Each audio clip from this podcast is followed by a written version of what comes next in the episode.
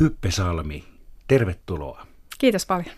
Tulit kertomaan tänne kuuluttamoon lyhyt draamasta. Mitä se sellainen lyhyt draama on? No lyhyt draama on nimensä mukaisesti lyhyessä muodossa esitettävää draamaa. Ja useinhan me silloin puhutaan ä, lyhyt draamasarjoista, jossa itse asiassa Yle on nyt viime vuosina oikeinkin kunnostautunut. Eli kerrotko tarkemmin, mistä esimerkiksi lyhyt draamaa voi ensinnäkin seurata? No meillähän on loistava Yle Areena, josta lyhyt draamaa on helppo seurata, Ylen tuotantoja. Ja sitten luonnollisesti on olemassa erilaisia muita palveluita. YouTubessakin jonkun verran myös Ylen sarjoja ja sitten luonnollisesti muita.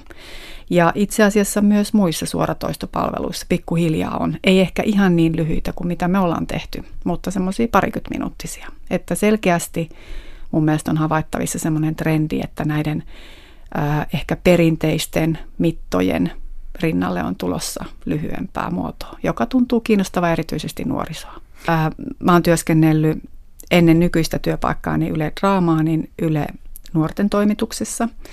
Ja me tehtiin siellä lukuisia lyhytdraamasarjoja, joista käytännössä kaikki sitten jossain muodossa esitettiin myös televisiossa. Että niiden ensisijainen lähetyspaikka oli Yle Areena tai joissakin tapauksissa YouTube, mutta sitten kaikista tehtiin joko vähän pidemmät versiot televisiota varten tai sitten näytettiin ihan sellaisenaan lyhyenä osa ikään kuin tämmöisenä maratonina kaikki peräjälkeen ja osa sitten ihan normaalisti muun ohjelmiston joukossa yksi kerrallaan.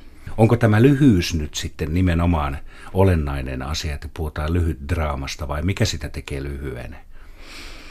No toi onkin ehkä hankalampi kysymys ja varmaan jokainen vastaa siihen niin kuin siitä omasta näkökulmastaan, mutta että se miten mä itse sitä ajattelen ja miksi yleensä tämmöinen tarve lyhyemmän muodon tekemiseen nuorten toimituksessa syntyi.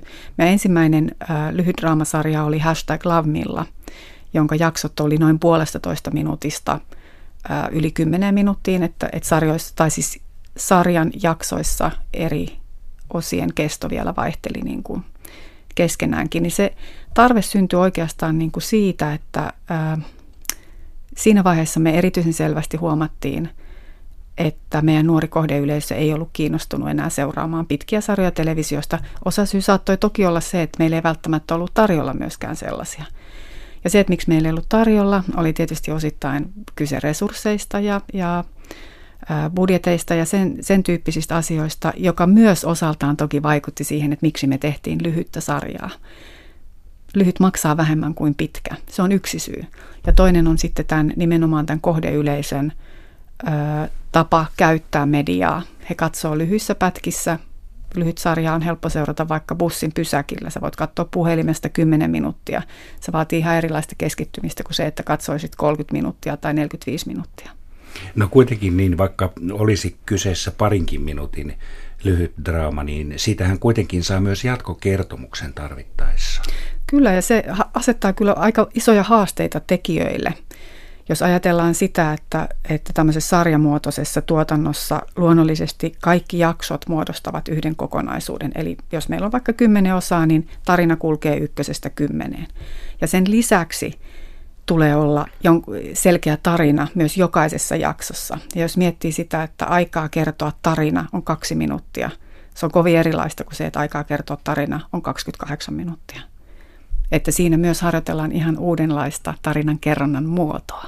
Toistaiseksi meillä on ollut onnea löytää hyviä käsikirjoittajia. Hashtag äh, LoveMillan kuin myös myöhemmin tehdyn Sekasin äh, lyhytraamasarjan kirjoittivat It's Alive-tuotantoyhtiön Jani Pösö ja Teemu Nikki. Toki olimme siinä, nuorten toimitus oli hyvin vahvasti läsnä koko siinä prosessissa, osittain sen takia, että meillä oli hirveän selkeä näkemys itsellämme, että mitä me halutaan.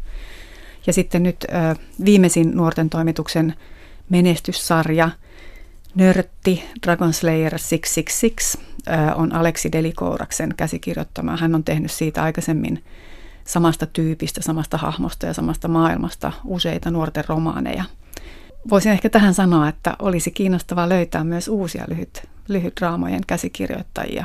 Ja erityisesti tästä täytyy sanoa, että kaipaisin naisia käsikirjoittamaan lyhytraamoja. Nyt meillä on kokemusta työskentelystä nuorten tai nuorehkojen miesten kanssa, mutta kyllä naisille olisi tilaa tässä ehdottomasti. Niin nämä lyhytdraama-jaksot, niin ne on huomioitu myös muualla. Kyllä. Äh, tässä tota, Love Milla oli siis se ensimmäinen sarja. Me tehtiin siitä kolme tuotantokautta. Ne on kaikki huomioitu erity, erittäin hyvin myös kansainvälisillä festivaaleilla ja osittain myös kansainvälisillä markkinoilla, että Love Millan optiota on myyty, myyty useisiin maihin ja tota, se on nähty myös Saksassa ready-madeinä eli tekstitettynä suomenkielisenä versiona. Ja tota, sitten seuraava menestystarina oli Sekasin. Sitäkin on tehty, siitä on tehty useita optioita ostettu ulkomaille. Saksassa on tehty myös remake, eli saksalaiset halusivat tehdä tämän saman tarinan, saman, saman käsikirjoituksen uudelleen saksaksi. Ja nyt tämä kolmas äh, Nörtti Dragon Slayer 666 tuntuu myöskin kahmivan kaiken maailmalla. Että nämä on kaikki kolme nähty useilla festivaaleilla. Ne on herättänyt erittäin paljon kiinnostusta ja mun mielestä myös niin kuin suomalaisten kyky ja taito tehdä näitä lyhydraamoja on, on huomioitu selkeästi.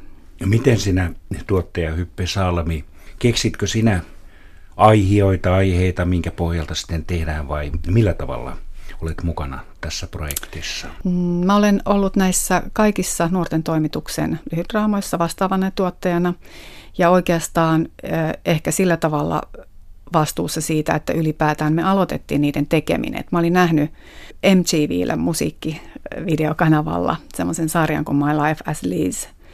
Ja siinä oli vähän tämmöisiä mokumentin, eli tämmöisen äh, mukadokumentin aineksia, vaikka selkeästi kyse oli niin kuin fiktiosta. Ja se jäi jollain tavalla niin kuin pyörimään mun päähän. Ja mä jäin miettimään, että minkä takia meidän täytyisi tehdä niin kuin ikään kuin isoja perinteisiä draamoja tai pyrkiä tekemään niitä niin kuin perinteisillä kanavilla, että minkä takia me ei tehtäisi jotain vähän kevyempää, vähän kummallisempaa, vähän jotain omaperäisempää ja julkaista sitä siis siinä kanavassa tai niillä kanavilla, missä nuoret valmiiksi ovat.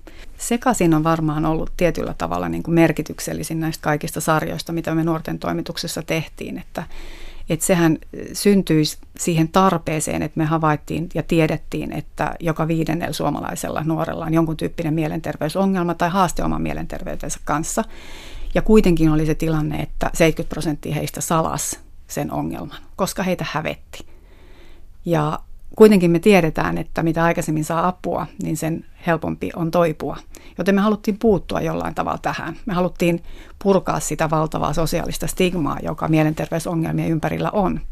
Ja mietittiin, että draama olisi oivallinen keino siihen. Ja me saatiin yhdessä suomalaisten mielenterveysjärjestöjen kanssa aikaiseksi semmoinen chatti, jossa anonyymisti viikon ajan pystyi chattaamaan mielenterveysammattilaisten kanssa, vapaaehtoisten kanssa – ja se oli ihan huikea kokemus, että miten kaikki ihmiset yhtäkkiä haluaa puhaltaa niin kuin samaan hiileen. Tämä on niin kuin kaikille meille tosi tärkeä asia. Ja tota, se oli valtavan menestys se chatti myöskin, ja siitä syntyi myöskin ajatus siitä, että Suomessa tulisi olla tämmöinen pysyvästi. Ja sitten Suomen mielenterveysseura sai tota, me säätiön rahoittamaan tämän chatin niin, että ainakin seuraavat kaksi vuotta meillä sitten oli tämä chatti ja nyt tehdään työtä sen eteen, että saataisiin tämä ihan pysyväksi.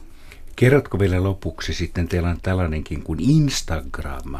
Mikä se oli Instagram? Instagram Stories draama. Ja Instagram Stories on, on Instagramissa oleva ä, ominaisuus, jonne pystytään tekemään ikään kuin omaa tarinaa, ä, joka on julkaistavissa tai joka on nähtävissä 24 tunnin ajan ainoastaan ihmiset käyttävät Instagram Storiesia kertoakseen päivän tapahtumista ja omasta elämästään.